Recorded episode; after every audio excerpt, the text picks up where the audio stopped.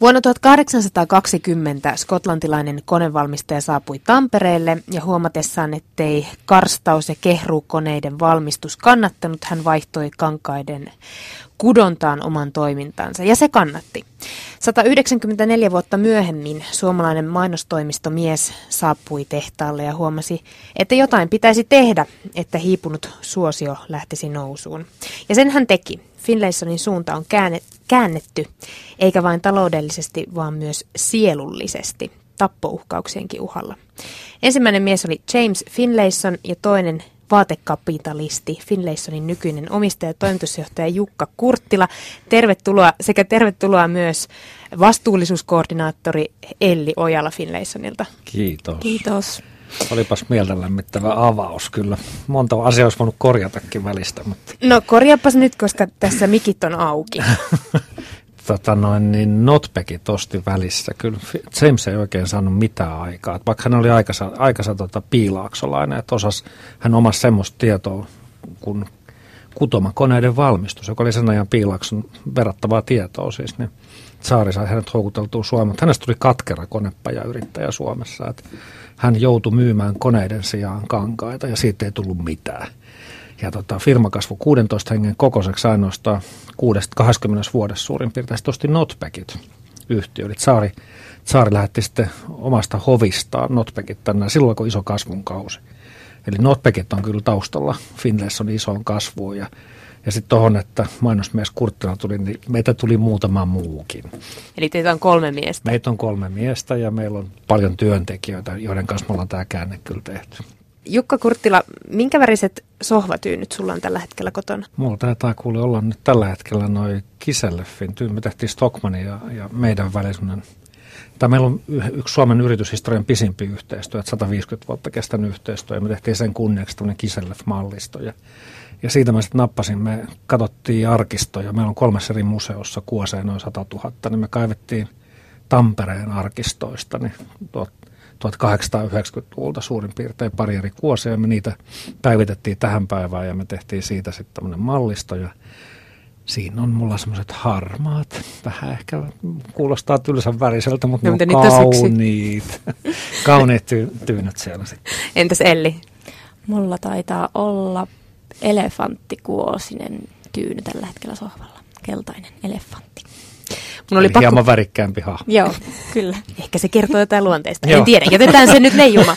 Mä halusin tietää tämän sen takia, koska mä halusin tietää myös sen, että kuinka paljon te itse ehditte olla kotona, mm. kun te suomalaista firmaa pyöritätte. Mm. On toi jo hyvä kysymys ja kyllä perheeltä kysyy ja itseltäkin kysyy, niin kyllä mulla menee vähän liikaakin ehkä töissä. Että että onhan se ollut, yrityksen liikevaihto oli sata vuotta laskenut siinä kohtaa, kun me ostettiin tämä. Ja sitten pahinta oli se, että kauhean monen mielestä jos mitään sanonut tehdä, vaan olisi jatkaa samoja mun silmissä virheitä vuodesta toiseen, niin kyllä mulla on tosi paljon jouduttu tekemään töitä, että mulla on saanut käännettyä tämä yhtiö, että 10-11 tuntia on vielä normityöpäivää, sen päälle sitten tulee kaikki muut tunnit vielä, niin on, on kyllä tullut tehty duuni tuli tuosta mieleen Tuomas Kyrön uudessa mielensä pahoittaja-kirjassa tämä mielensä pahoittaja sanoo siitä, että omista virheistä ei aina niinkään opi, mutta toisten virheistä hän on oppinut hirmu paljon. Mm. Onko se jotenkin vaikeaa oppia sieltä omista virheistä? No kato, kun ei tee virheitä. Eikö se ole se yleisin kuvitelma ihmiset, että eihän me tehdä virheitä, muut tekee vaan virheitä. Ehkä se on sen takia helppo, että mekin kun tultiin ulkopuolelle tosiaan ja nähdä ehkä, että, että, että se suurin virhe varmasti, mitä oli tehty aikaisemmin, aikaisemmin oli se, että ei oltu huomattu, että maailma oli muuttunut niin paljon ympärille. Oltiin edelleen siinä teollisessa tuotantomaailmassa ja iso, isossa Finlayson tehtaissa kiinni, vaikka me oltiin jo kuitenkin siirrytty tämmöiseen jälkiteolliseen toimintaan. Eli me oltiin paljon enemmän palvelubisneksessä ja brändibisneksessä ja kuluttajien tarpeiden ymmärtämisessä. Ja, että se oli se isoin päivitys varmaan, mikä me tehtiin. Mä ymmärsin, Jukka Kurttila, että sä oot lukenut aika monta artikkelia Finlaysonin lähes 200 Joo. vuoden historian ajalta. Mi- millaisia tarinoita sieltä löytyy? No sieltä löytyy itse asiassa meidän toiminnan perusta. Ja se oli musta se hienoin löydös, mikä me tehtiin. Sitten kun me tämän Petri Pesosen, joka on meidän luova niin hänen kanssaan tosiaan luettiin myös kirjallisuutta. Että Finlayson on siinä mielessä kiva firma, että sitten on kirjoittu ihan kirjojakin niin kyllä me törmättiin niin kuin siihen, siihen murroskohtaan, mikä oli just niin kuin James myi tämän firman Notpackeille ja lähti valtava kasvun kausi ja me sitä niin kuin yritettiin analysoida, että mikä se oli se henkinen maailma, ilmapiiri, mitä siinä silloin oli ja se, me hiffattiin se, että semmoisia asioita, että ne, ne kaverit, ne tosi itsenäisesti. Ne ei kattonut sivuille eikä taakse juurikaan, vaan ne miettii, että mitä ne haluaa olla ja mikä on kiinnostavaa. Ja ne meni niihin kiinni ja alkoi tekemään niitä asioita. Sitten ne oli, ne oli tosi rohkeita ja, ja kiinnostunut maailmasta. Että ne kyllä teki ekana asioita. Että nehän toi muun muassa sähkölampun ensimmäisenä koko Pohjoismaihin. Ja sitten se kolmas asia, mikä teki taas sit suunnattoman syvän vaikutuksen meihin, oli tämä vastuullisuusajattelu. Eli että, että yritys pyrki järjestämään työntekijöille hyvät olosuhteet, auttoi ihan tämmöisessä päivä, päivähoitoon, lasten päivähoitoon liittyvissä asioissa, rakensi sairaala, jopa teki sen, että paino omaa rahaa, kun saari, saarin valuutta, rupla menetti, menetti arvostuksen ihmisten silmissä, oli Finlaysonin raha alueella, mikä oli maksuvälineenä. Eli se jotenkin tuli semmoinen, se iski meihin välittömästi, että ei hitto soiko, että minkä takia yritys ei voisi olla ton tyyppinen, että itsenäinen, rohkea ja vastuullinen. Että saako tuntuu siltä, että toi on me. Miten muuten eh, Elli Ojala vastuullisuuskoordinaattorin korviin, miltä nämä miehet kuulosti, miten he ovat aikana ajatelleet? Ö, tosi hyvältä kuulosti, että tota, ja mun mielestä tämä just mistä Jukka puhui, niin nämä on ne Finlaysonin arvot. Ja tällainen yritys Finlayson nykyään on ja on aikoinaan ollutkin, että mun mielestä se on hienoa ja se näkyy meidän päivittäisessä työssä ihan konkreettisesti ja Jukkakin aina meitä työntekijöitä muistuttaa niistä meidän arvoista, että tämän mukaan me toimitaan ja tällainen yritys me ollaan. Että. Miksi yritys tarvitsee arvot? Se ei ole kuitenkaan, vaikka nyt hienosti sielullinen yritys voikin olla, mutta se ei ole kuitenkaan ihminen. Se toiminta muuttuu hahmottomaksi mun mielestä, jos se yrityksellä on arvoja, mihin se pohjaa toimintaansa. Että et jos se niin tavallaan mekin koko ajan yrittäjinä me katsotaan uusia mahdollisuuksia, niin me voidaan peilata niitä mahdollisuuksia koko ajan niihin meidän arvoihin. Me voidaan aika äkkiä sanoa, että toi ei ole meidän arvojen mukainen juttu. Että kyllä se ainakin meille se tuo ryhtiä meidän toimintaa ja semmoista tiedätkö, johdonmukaisuutta ja suuntaa. Ja se on vaan, se on vaan kivempaa, kun sä tiedät, kuka sä oot. Ja varmaan kaikille änkyröillekin voi aina näyttää niitä arvoja, joo, että joo, ja muistatko kyllä, nämä niin ne tossa, oli. Niin kuin tuossa Elli sanoikin, niin kyllä mä puhun myös ihan työntekijöille näistä arvoista. Ja mä puhun sen siitä sen takia, että kaikki meidän työntekijät on kuitenkin meidän aika voimakkaita käyntikortteja tuolla maailmalla. Ja jos ne ei toimi näiden arvojen mukaisesti, niin mun puolesta ne voi lähteä pois. Ei tarvi olla meillä töissä, jos ei sitoudu yhtiön arvoihin. Kotona ja vapailla ihminen voi olla ihan mitä vaan – mutta töissä mä kyllä lähdetään, lähdetään siitä, että silloin, silloin meillä on kaikille niin kuin nokka osoittaa samaan suuntaan ja me ajatellaan asioista samalla tavalla. Oliko tämä ensimmäinen asia, mihin sä Jukka Kurttila tartuit, kun sä astelit ensimmäisenä päivänä toimitusjohtajana? Varmaan oli yksi ensimmäisiä. Ensimmäinen asia, minkä mä näin, että oli, oli helvetisti Exceleitä. Ja mä totesin, että mä, mä sanoin ihan suoraan, että nyt täältä on niin paljon, että mä en tule ikinä näitä lukemaan. Se oli ihan ensimmäinen asia, minkä mä tajusin siinä filmasta. Kaikki raportoi toisistaan toisilleen. Ja sitä oli ihan valtava määrä semmoista Excel-roskaa siellä. Ja se, se jotenkin niin tuli, että eihän, jos noita kaikkia Excelit täyttää, niin tässä ehdi johtaa tätä yhtiöä. Mutta sitten seuraava asia oli se, että tajus, että tämä yhtiö tarvii arvot. Ja mä me rakennettiin siitä itse asiassa myös pieni projekti firman sisällä – mutta tota, me pantiin se saman tien hyllylle, koska me täyttiin, että jengi oli niin kiinni niissä vanho, siinä vanhassa maailmassa, että ne ei päässyt tähän. Niin kuin, että me todettiin, että se on omistajien tehtävä määritellä tämän yhtiön arvot. Ainakin tässä tapauksessa. Mutta vastuullisuustyö taas me tehtiin ihan toisinpäin. Sitten kun se oli se yksi meidän arvoista kuitenkin se, niin siinä me taas koko firma paikalle. Me tehtiin kuusi eri työryhmää, missä me lähdettiin jumppaamaan vastuullisuusasioita. Et, et se vähän riippuu, että missä, missä niin kuin tavallaan design-strategia oli semmoinen, mikä me päätettiin omistajien kesken ja yhtiön arvot. Nämä on ne kaksi asiaa, mitä me otettiin heti haltuun omistajina. No yksi tämmöinen konkreettinen toimi, minkä te teitte silloin ihan alussa, oli se, että otitte fetissitaiteilija Touko Laaksosen töitä esittelen Tom of Finland-malliston. Lanseerasitte sen. Kuinka hyvin tämä lanseeraus otettiin teidän yhtiön sisällä vastaan?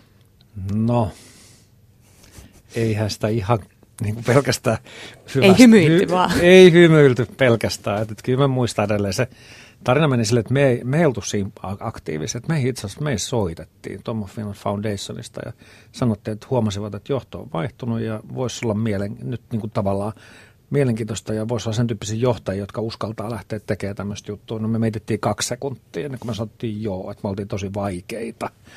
Ja tota, me Saitte su- yli puhuttua. Ja, ja perhana soikoon, saitte meidät taivuteltua tähän. Niin, niin tota, me lähdettiin suunnittelemaan sitä mallistoa ja tota, suunnittelijat otti tosi hyvin mun mielestä vastaan. Mutta sitten niin tavallaan tultiin siihen rajapintaan, joka, joka joutui olemaan asiakkaiden kanssa tekemisissä. Mä muistan, meillä oli esimerkiksi myymäläpäälliköt kutsuttu Helsinkiin. Meillä oli kymmenen myymäläpäällikköä. Mä esittelin tämän hankkeen sitten, tai tämän tuotteistuksen ja sitten mä vaan huomasin, kun ihmiset alkoi punastumaan ja katteli vähän kengän kärkiä ja sitten mä tuli semmoinen fiilis, että okei, no nythän noi toivoo, että noi jätkät lähtis todella äkkiä ulos tästä talosta ja jättäisi avaimet tohon ja kaikkea tämmöistä. Taisi joku kysyäkin, että etteikö te nyt voisi vaan omistaa tätä yhtiötä, onko teidän pakko tehdä töitä täällä. Ja myös mä kysyin, niin kuin, että no okei, että tähäs niin, että niin, te saatte päättää, että kuka, haluaa, kuka ottaa nämä myyntiin. Kymmenen myymäläpäällikköä, niin yksi nosti käden ylös, sanoi, että minä haluan ne myyntiin. Oliko hän lähimpänä sua tilaisuudessa? ei, ei sentään, mutta oli Espalta kyllä kuitenkin. Mutta kaikki muut sanoivat, että ei, ei vaan voi ottaa myyntiä. Et Turussakin kuulemma on niin konservatiivisia asiakkaita, että, että jos nämä tulee myyntiin sinne, niin Turus loppuu Finlaysonin myynti kokonaan. Ja sitten siinä meni kaksi viikkoa, niin kaikki myymäläpäälliköt tuli sanomaan, että hei, että me halutaan, meidän on pakko saada nämä myyntiä. Turussakin kuulemma niin tota, myymäläpäällikön hämmästyksessä, joka ei enää ole meidän töissä kylläkään, niin tota, kävi niin, että niin asiakkaat tullut hiton vihasina meidän myymälä ja sanoi, että onko Finlaysonin johto sitä mieltä, että turkulaiset ovat suvaitsemattomia möllejä, että tänne ei tuoda myyntiin Tomo Finlandin tuotteet. Että se kääntyi ihan tavallaan, kaikki, mä huomasin siinä kohtaa, että ihmisillä on hirveästi pelkotiloja. Me pelätään uusia asioita, me pelätään muutosta. Me kuvitellaan, että se aina menee huonoin päin. Mä en tiedä, onko evoluutio aiheuttanut sen jotenkin meistä, että me pelätään kaikkea. Että pitänyt puskissa pelätä, että joku saamarin sapelihammas tiikeri tulee ja syö meidät tai jotain muuta. Että se on niin kuin jäänyt tuonne meidän geenipankkiin niin voimakkaasti, että, että kaikki uudet asiat me suhtaudutaan järjet. Me mietitään aina sitä vaan huonoa vaihtoehtoa, eikä sitä hyvää vaihtoehtoa, mitä siitä voi seurata. Yksikään niistä huonoista vaihtoehdoista juuri muuta kuin näitä kahta tappouhkausta lukuottamatta melkein niin ei toteutunut. Että kaikki mennyt tosi hyvin sen suhteen. Niin, kerro näistä tappouhkauksista, mistä ne tuli? No en mä, en mä niin hivitin lähteä enää. Ne, mä haluin itse asiassa unohtaakin. Ne, ne tosi, siinä oli semmoista kurjaa viestintää, että ei, mä sain siis kaksi tappouhkausta, mä sain myös aika paljon semmoista herjakirjeitä itselleni, että, että ihmiset oli ottanut vaikka meidän mainoksia ja sitten piirtänyt tikarin mun sydämeen tai jotain ja, ja hirveä herjaus päälle siihen. Mutta mut mä sain myös niin oikeasti rakkauskirjeitä, en pelkästään miehiltä, vaan myös naisilta.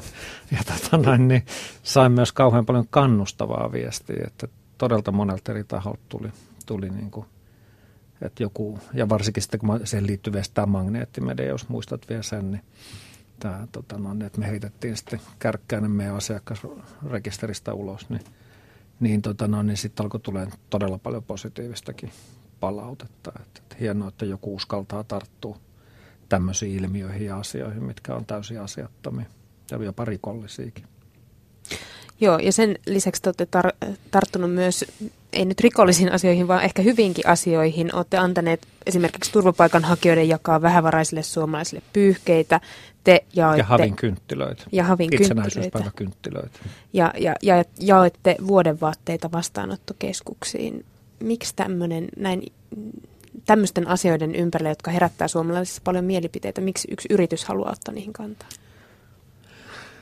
Niin, no se että se lähtee meidän arvoista edelleenkin. Että, että, että tavallaan mehän ollaan siinä tilanteessa, että me ollaan onnistuttu herättää niin kuin mielenkiintoisilla asioilla keskusta. Me ollaan niin kuin tartuttu asioihin, mitä ihmiset on kokenut jollain tavalla mielenkiintoiseksi. Niistä on tullut keskusteluun, niin se on ruokkinut näköjään itse itseään. Että, että niin kuin toikin, tämä, tota, että me jaettiin niitä pakolaisille sitten 5000 kappaletta pussilakana. Se on iso taloudellinen investointi meille, mutta ei se idea meiltä tullut.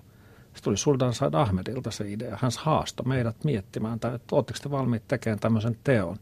Ja kun meillä on arvopohja kunnossa, niin ei me ihan hirveän pitkään tarvinnut miettiä muuta kuin sitä rahallista menetystä, mikä sitten meille koitu tietenkin. Mutta kyllä me todettiin, että tämä on hieno juttu ja tämä on hyvä tekee tähän kesku, yhteiskunnalliseen keskusteluun. Että Että kyllähän niin kuin her- hito näki yhteiskunnassa tuntuu tällä hetkellä koko Euroopassa, ja miksei nyt jenkkejä myödenkin, jos katsoo presidentinvaaleja, niin leimahtaa semmoinen vihakeskustelu aika äkkiä. Ja kyllä ne vähäosaisimmat saa eniten niskaansa noissa vihakeskusteluissa. Että kyllähän siinä aina on, se asetelma on se, että ne, joilla menee hyvin, niin alkavat pelkäämään ja vihamaan niitä, joilla menee huonoiten. Että sehän on aika epäreilu asetelma kaiken kaikkiaan. Niin ehkä he pelkäävät sitä muutosta. Jos niin, ehkä ne pelkää sitä muutosta ja ne aina pelkää tietysti myös niin, muutosta ja sitä, että ne menettää jotain itse, vaikka kukaan ei pystynyt näyttämään, että mitä kuka menettää tässä erityisesti. Nyt minua kiinnostaa myös, että kun johto on rohkea ja tekee paljon myös konkreettista työtä omien arvojensa pohjalta, niin minkälainen rooli on olla vastuullisuuskoordinaattorina Eli Ojalla tuossa välissä? Kuinka monta ideaa sä oot joutunut torpata? No itse asiassa ihan kiitollinen rooli on ollut olla vastuullisuuskoordinaattori, että meidän organisaatio on hyvin matala ja joustava ja asiat tapahtuu tosi nopeasti. Että sitten kun jotain ehdotetaan ja päätetään, niin sitten se myös tapahtuu. Et siinä mielessä tämä meidän toiminta on ollut myös tässä vastuullisuustyössä tosi ketterää. Et mäkin olen itse ollut vuoden vasta talossa, mutta aika paljon ollaan saatu jo hyviä asioita aikaiseksi. Ja tota, kyllä se vaatii sitä rohkeutta just yritykseltä ja sit työntekijöiltä, että et, et uskalletaan viestiä ja kertoa niistä asioista, myös niistä vastuullisuusasioista. Mikä sun rooli on? Mikä sun työtehtävä on vastuullisuuskoordinaattorina? Koordinoida vastuullisuusasioita, eli mulle kuuluu kaikki meidän yritysvastuuseen liittyvät asiat taloudellisesta vastuusta ympäristövastuuseen, hankintoihin, tuotevastuuseen, eli tosi laaja kenttä ja sitten just jokaisen funktion kanssa yhteistyötä ja mietitään sitä, että miten asioita voisi tehdä paremmin. Ja mulla on niin se koko paketin koordinointi ja ideointi vastuulla. Mennään ympäristöasioihin ihan kohta, mutta mä haluan vielä tietää, että miten nämä teidän arvot näkyy teidän tuottajamaissa, Belgiassa, Turkissa? Se onkin se vaikeampi kysymys ja se on ollut ehkä niin kuin eniten retuperällä ja silloin kun me tämä firma ostettiin, niin, niin kun me oltiin mainosalalla ja meitä on siitä aina muistutetaan säännöllisesti, että kun te olitte siellä mainosalalla, niin mä aina luulin, että mä oon ikään kuin yhteiskunnan alimmalla portaalla, mutta sitten mä tulin tekstiiliteollisuuteen, että mä toisin vielä yksi alempi porras. Että tämähän, tämähän se vasta suhmuribisnestä onkin, että täällä pyritään salaamaan kaikkea, kerrota rehellisesti asioita niin kuin ne on ei, nä, ei kerrota, miten tuotteet on oikein valmistettu, missä ne on valmistettu. On vaikea löytää no tietojakaan mistä ja ketä kumppaneet käytetään. Ja, ja sitten vielä, että minkälaisia ne kumppanit on. Et kyllä me ollaan lähteä niin kuin rakentaa, voisi sanoa ihan alusta lähtien kaikkea uudestaan. Ja meidän, me ollaan asetettu meidän kunnianhimoiseksi tavoitteeksi, että me ollaan maailman läpinäkyvin ja avoimin tekstiilialayritys. Ja me aika iso askel nyt loppuvuonna siihen, kun me, me tullaan julkaisemaan siis sä pystyt kännykän älypu- älypuhelimen avulla katsoa meidän tuotteesta. Joulukuusta lähtien se, että miten se on tuotettu. Ja se on videomateriaalilla siellä. Koko se, että ne olosuhteet, missä ne on tehty. Mutta tota, no, niin on se ollut kauhean, kauhean savottaa ja kyllä me joudutaan vaatiin koko ajan meidän kumppanilta enemmän ja enemmän. Ja ollaan yksi kumppanuus sanomaan irti ihan, ihan näillä perusteilla, että se on täyttänyt meidän arvomaailmaa – mutta meillä on nyt kuitenkin siltä hyvä tilanne, että meillä on tosiaan Turkissa on perheyritys, Belgiassa on perheyritys, me tunnetaan omistajat, ne auditoidaan ulkopuolisten toimesta. Kaikki nämä on nyt siis tullut sen jälkeen, kun me ollaan otettu tämä yhtiö, ostettiin tämä yhtiö. Mutta se, että niin kuin mä aina sanon sen, että vaikka me yritetään parhaamme ja me tehdään paljon asioita sen suhteen, että me vaaditaan heiltä hirveästä asioita. Nyt meillä on käynnissä esimerkiksi puuvilla osalta alkuperäselvitys me tullaan vaatiin ensimmäistä kertaa. Niin tota, ja olisi pitänyt tulla jo, ja yksi on jättänyt vielä, voiko kaksi jättänyt vielä toimittamatta, mutta että kyllä me ne haetaan se, että me vaaditaan, vaaditaan ne tiedot, niin piruston töitä tekemättä koko aika. Ja sitten se, että, että, niin kuin se, että mitä mä oon sanonut tosiaan, niin vaikka Saksassa Volkswagenin tehtaalla, jos ei tehtaan omistajat tiedä, mitä omalla tehtaalla tapahtuu, niin kyllä tässä on ihan mahdollista se, että meilläkin jonain päivänä me kuullaan Turkista jotain ikävää tai, tai vaikka Viron kumppanista jotain ikävää. Mutta sehän on niin mun mielestä tärkeintä, että kuinka me sitten reagoidaan siinä tilanteessa. Yritätkö me salata sitä asiaa, että me sanotaan, että ei ole voinut käydä ja mennään piiloon jonnekin eikä tulla ulos ennen kuin kohulaantuu. Vai kohdataanko me se asia? Ja me ollaan todettu se, että me tullaan aina kohtaamaan ne asiat – ja me pannaan ne asiat niin hyvin kuntoon, kun me ikinä osataan. Ja jos ei toiselta puolelta löydy tahtoa laittaa niitä asioita kuntoon, niin se kumppani vaihtuu ja se vaihtuu nopeasti. Minun on pakko tarttua tuohon, koska mm, mä ainakin huomannut sen, että se läpinäkyvyys ei todellakaan ole hirmu, hirmu helppoa, varsinkin jos puhutaan tekstiileistä. Eikö se ole aika iso riski, että te nyt paljastatte ö, ne kaikki olosuhteet ja tavat, miten teidän tekstiilejä valmistetaan, mutta kun sitä kauhean moni muu ei tee, niin ei ole mitään vertailukohtaa. On, mutta mä, toisaalta mä myös toivonkin, että tämä pakottaa ne kaikki muutkin avaamaan sen. Että kyllä mulla on semmoinen lapsenomainen vilpitö usko siihen, että ei voi salata asioita. Että et sä vois salata, miten tuotteet valmistetaan. Kyllä sen on pakko olla avointa ja se kiinnostaa ihmisiä. Ja mä väitän, että kummeltaan puhumaan näistä, jos tulee kiinnostaa entistä enemmän ihmisiä.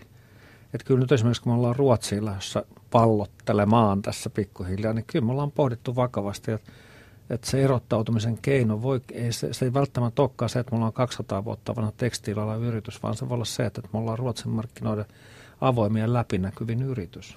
Se voi olla ihan mainiosti se. Mun mielestä jotenkin mm, huvittavaa se, että mulla oli semmoiset kriteerit, että mä haluan, puhutaan nyt lähinnä vaatteista, mä haluaisin hyvän näköisen vaatteen, joka on istu, istuva, se kestää, öö, mutta samalla myös se ei ole tehty semmoisesta puuvillasta, joka on syönyt kaikki vedet köyhästä maasta, tai, tai sen, sen on valmistanut semmoinen ihminen, joka saa palkkaa, eikä joudu kärsimään jossain huonoissa työolosuhteissa. Mm. Ja, ja jotenkin kun mä tajusin, että nämä on ne mun kriteerit, mutta semmoisen vaatteen löytäminen, mm. Sä et saa tietoa mistä. Mä en, mä en niin, tiedä. Ja sitten loppupeleissä mä joudun valitsemaan ehkä yhden näistä, mm. joka vaan toteutuu. Eikö tämä ole ihan hullua? No kun sä noin asian muotoilet, niin voiko tuohon muuten vastata, että onhan se. Ja samaan aikaan vielä, jos katsot niin kuluttamisen trendejä, se valitettavasti pätee ehkä kaikista niiden muodissa, että onneksi kodin tekstiili ei ole noin paha, niin tota, kyllähän muodissa suosit, aletaan suosimaan tämmöisiä niin kertakäyttövaatteita melkein, että se menee siihen niin bile, bilemekkojen hakemiseen ja jo hinta alkaa olla alle 10 euroa per mekko, niin ei siinä tarvitse olla edes Einstein että tajua, että tuossa ei ole kaikki ihan kohdallaan. Että tota ei ole voitu nyt tehdä ihan näiden mainitsemia kriteereitä niin, niin, että ne on täyttynyt kaikkia.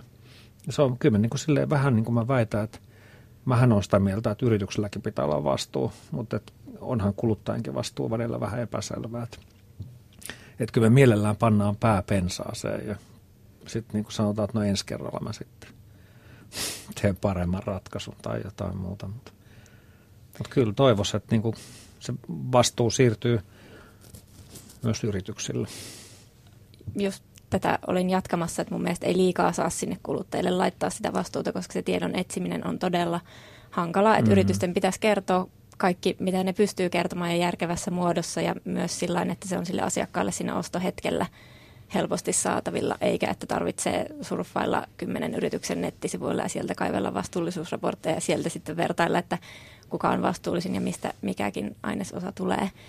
Ja tota, sitten myös se lainsäädännön puute tekstiilialalla yleisestikin, niin eihän meillä ole hirveästi pakottavaa lainsäädäntöä vaikka materiaalia jäljitettävyyden suhteen, mitä esimerkiksi elintarvikealalla on niin se, senkin puolesta yrityksillä on siinä iso vastuu, että ei mikään lähde muuttuu para- ja paranemaan, ellei yritykset itse lähde sitä mm. hommaa viemään eteenpäin. Että se, että jos me jäädään odottamaan lainsäädäntöä, niin se on tosi pitkä tie.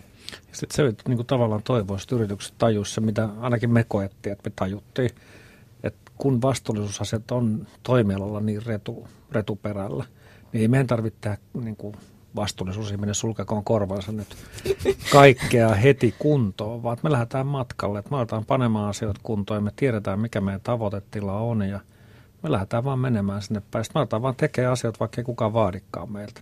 Ja meillä on ollut silleen, me ollaan, mä haluaisin kyllä kannustaa yrityksiä, koska meillä on tämän vuoden liikevaihdon kasvu on 60 pinnaa.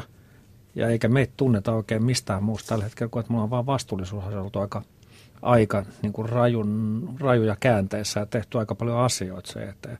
Että kyllä se näyttää siltä, että kuluttajat myös palkitsee vastuullisuusasioita. Että, että kyllä se on ollut varmasti isossa roolissa meidän niin kasvussa. Niin, te olette tehnyt tämän vastuullisuuden tavoiteohjelman. Millainen vastuunkantaja Finlayson on vuonna 2020, mihin tämä ohjelma ulottuu?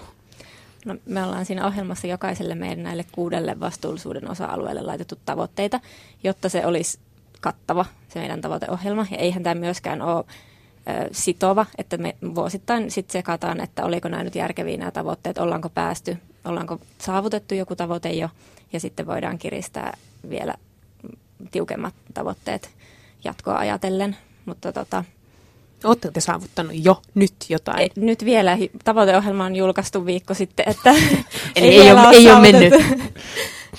Kyllä, kyllä se mainio vaan, me tultiin tästä taksissa tänne ja sitten me otettiin puhumaan taas vähän vastuullisuusasioista, niin kyllä tuossa lyhyen taksimatkan aikana me todettiin, että hei hitto, tuohon asiaan meidän pitää tarttua. Että, että jos puhutaan siitä, että vaikka mainitset tämän puuvillan, sehän on isossa roolissa tietenkin meidän liiketoiminnassa. Sitten me ollaan kirjattu meidän vastuullisuusohjelmaan, että me halutaan onko se 30 pinnalla Nostaa vastuullisten nostaa materiaalien. vastuullisten materiaalien osuutta meidän tuotannossa. Ja sitten mä vaan niin kysyin, että no mitäköhän mulla on nyt konkreettisesti tehty.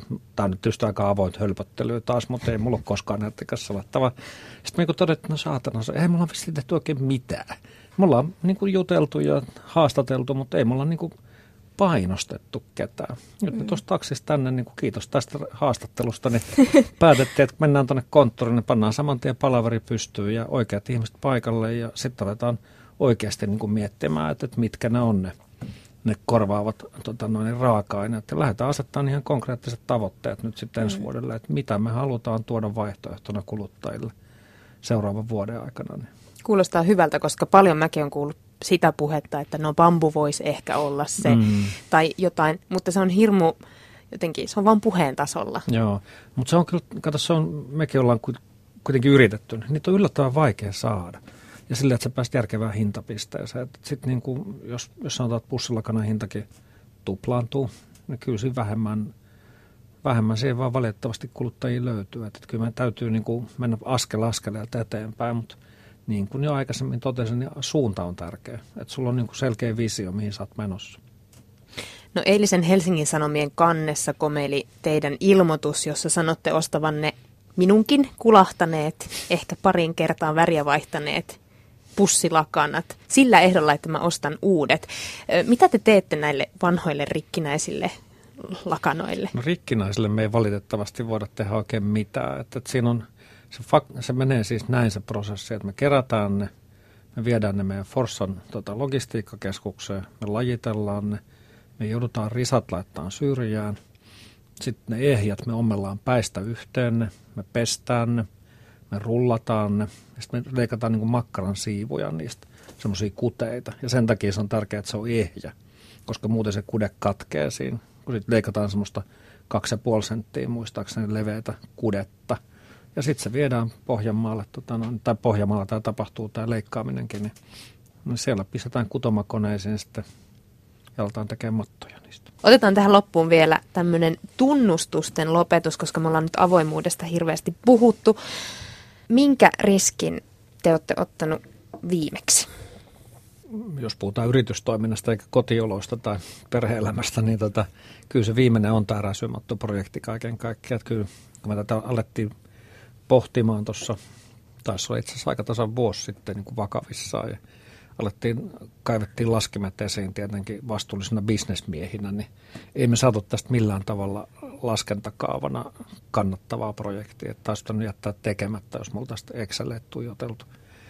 Sitten me vaan tehtiin päätös, että paskat Exceleille, että lähdetään tekemään. Tämä on, tämä on hieno projekti, tämä on kiva projekti, tämä on meidän arvojen mukainen projekti. Että luotetaan siihen, että tästä tulee vaan hyvä projekti. Ja niinhän tästä tulikin. Että tämä on nyt kaksi kertaa mun tuotu räsypaloja myyntiä, ne molemmilla kerroilla meni puolestoista päivästä myytiin loppuun. Että kyllä ne on mennyt ja siitä on tullut meille ihan taloudellinenkin yhtälö nyt. Että se on viimeisen riski. Mun pitää vetää varmaan tässä pieni yhteenveto. Jukka Kurttila sanoi, jos mä oon ymmärtänyt väärin, mutta se puska, jossa monesti se yritysten pää on, niin onko se tehty Exceleistä? Oh. Se on tehty Exceleistä ja peloista. Mitä te ette tiennyt tekstiilialasta ennen kuin olitte jo sinne astuneet sisään? Mä en tiennyt yhtään mitään koko tekstiilitoimialasta, kun mä tulin sisään. Mutta mä ajattelin, että ei se mun vahvuus pidä ollakaan oikeasti. Että jos meillä on kuitenkin semmoinen satakunta työntekijää, niin mä ajattelin, että kyllä se te- tekstiileistä siellä tiedetään varmaan ihan vähän pirukseenkin. Ja tota noin, niin se, mistä mä taas tiesin tietävänä, ne on kuluttajat, loppukäyttäjät, markkinointi. Tämä on kuitenkin markkinointi tosi paljon tämmöinen nykyaikainen yrittäminen sen sijaan, että mietittäisiin vaan, että miten niitä koneita hakataan niin kuin tehokkaammin, koska eihän meillä ole koneita, me ostetaan ulkoa tänne. Niin, niin, niin. mutta kyllä tässä on oppinut kieltämättä jotain, mutta en lähde, kyllä päivittäin mä kohtaan niitä kaiken näköisiä hauskoja termejä, mitä toikialla on täynnä. Ja niin kuin jokainen tietää joka alalla omat terminsä, niin on niitä tuollakin. Tosi paljon kyllä tullut yllätyksiä, sellaisia ehkä realiteetteja vastaan, mitä ei sitten niin kuin opinnoissa varmasti tule ajateltu, että siellä se on helppo sanoa ja ehdottaa, että miksei nyt vaan tehdä näin ja miksei nyt vaan vaihdeta puuvillasta pois, että eikö se mm. nyt ole mm. tosi yksinkertaista, niin ei se oikeasti ole. Ja sitten sit, että miten just toimitusketjut on pitkiä ja se jäljitettävyys on hankalaa, että siinä on tosi paljon työtä tehtävänä, että päästään edes sille perustasolle, että tiedetään sataprosenttisesti, mistä meidän puuvilla tulee. Kiitos Jukka Kurttila ja Elli Ojala, että olette ottaneet päänne pois Excel-taulukoista ja tehneet pieniä konkreettisia tekoja. Toivottavasti Kiitos. niistä kasvaa suuri